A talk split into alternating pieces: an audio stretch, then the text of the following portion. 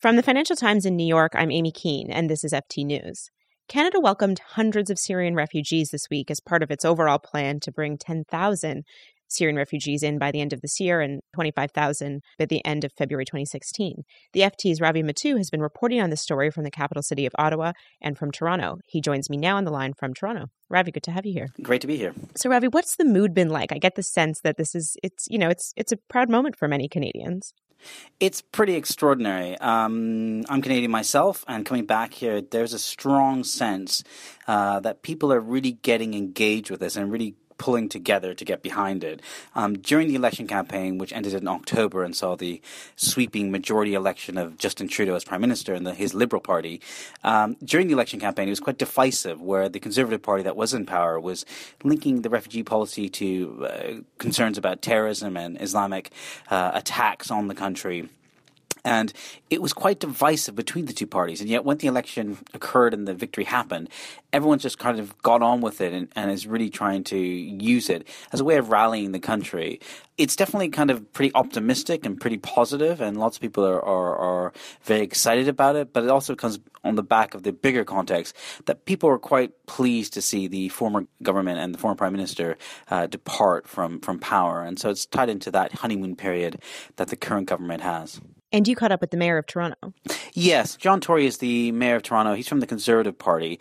Um, and he kind of reflected this very positive messaging. Um, Toronto is a city where over half of the population comes from outside of Canada. And he just trumpeted both its economic benefits and actually the fact that Canada's experienced at doing this and doing it well. The advantage is not denying ourselves a chance to repeat history. And so if you look back at two that are in my mind, the Vietnamese refugees that came uh, 30 or 35 years ago, today are the entrepreneurs, the lawyers, the professors uh, that are, you know, an important part of the fabric of this city and leaders in this city. And then, of course, there's the Ismaili uh, refugees who came sometime later, and again uh, have plugged themselves in with a bit of support and, and nurturing all of these refugees have, and they form a fundamental part of who we are as Canadians. They're part of our success story. So why would you not want to take the opportunity to repeat that success again?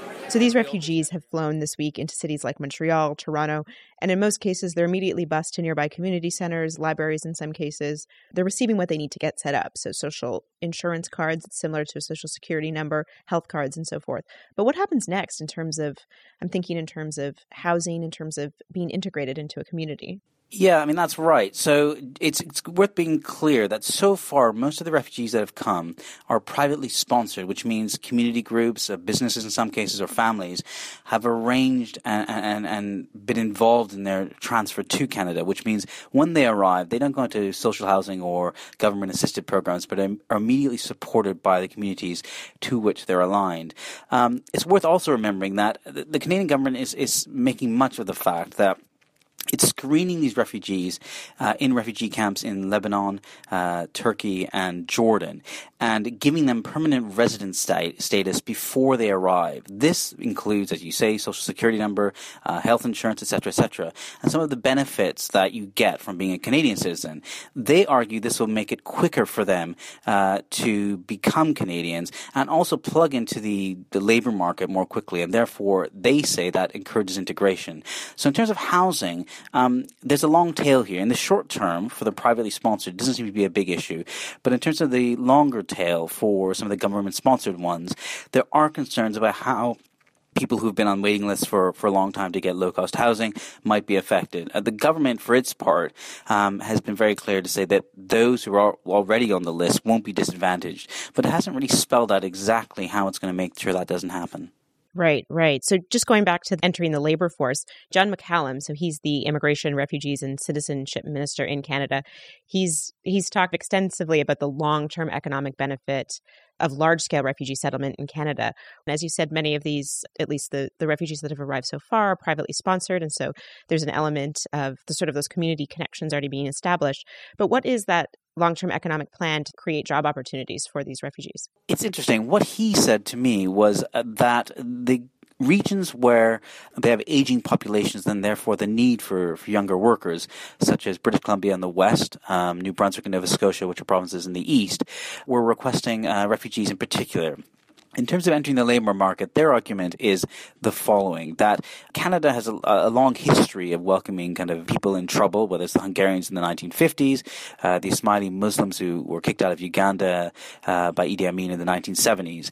And they say that because there's a, a strong network of civil society, non governmental organizations, and support groups within communities, particularly for the privately sponsored ones, uh, there's kind of an, uh, an ability to convert these people quite quickly and get them into the, the job force to, to, to take jobs. Now, obviously, there are some concerns about the Canadian economy in places like Alberta, which rely on the, uh, the oil industry. The oil price falling has hit them quite hard. But nonetheless, I mean, economically, uh, one could argue that Canada is in a reasonably better place than many of its peers uh, elsewhere in the world. Yeah, you, you look at you know what's happening in Germany. You know, granted, there we're talking about thousands of people, thousands of refugees in Canada, and a million alone this year in Germany. But employment prospects in Germany are looking pretty grim, especially for for those skilled workers. Yeah, I mean, and and if we extend it beyond beyond Germany as well, I mean, um, the, the, government here has, has, and should be clear, acknowledged that you know they face a very different issue. Um, Twenty five thousand is not nearly the numbers that are being taken in by, say, Germany, which uh, they applaud what what Angela Merkel has done, and they also make the point that you know people aren't walking over the border to get to Canada. It's a much more complicated process.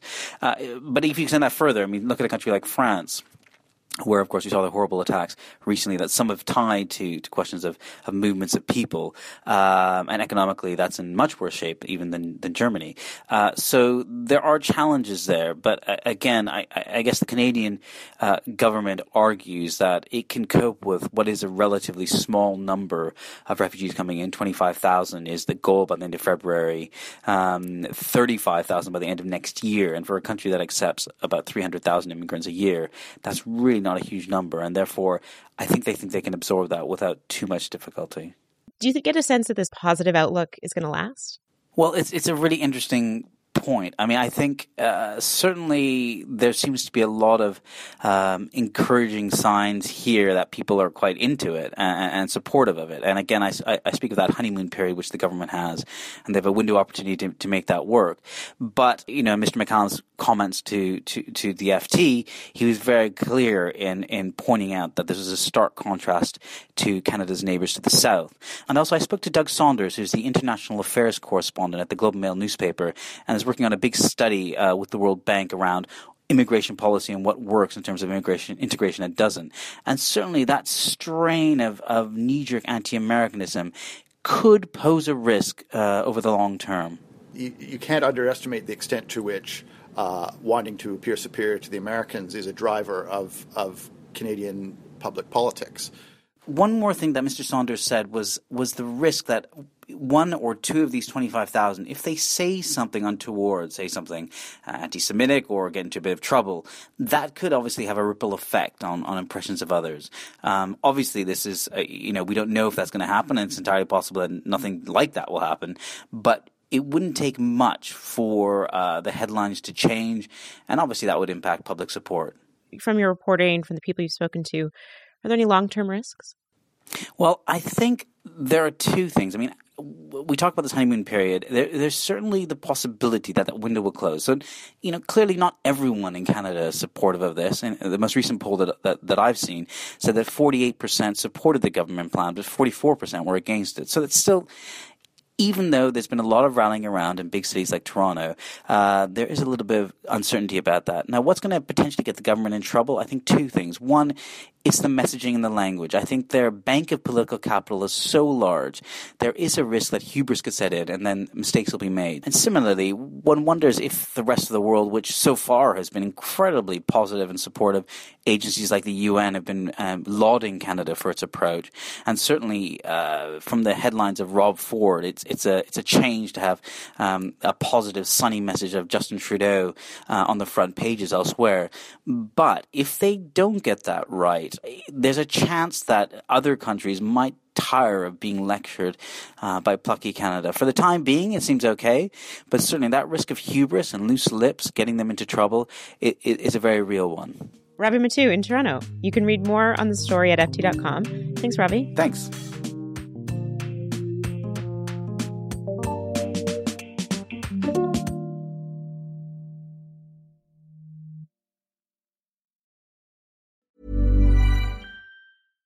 Selling a little or a lot? Shopify helps you do your thing however you cha-ching. Shopify is the global commerce platform that helps you sell at every stage of your business. From the launch your online shop stage to the first real life store stage, all the way to the did we just hit a million orders stage. Shopify is there to help you grow. Shopify helps you turn browsers into buyers with the internet's best converting checkout. 36% better on average compared to other leading commerce platforms because businesses that grow grow with Shopify. Get a $1 per month trial period at shopify.com/work. shopify.com/work.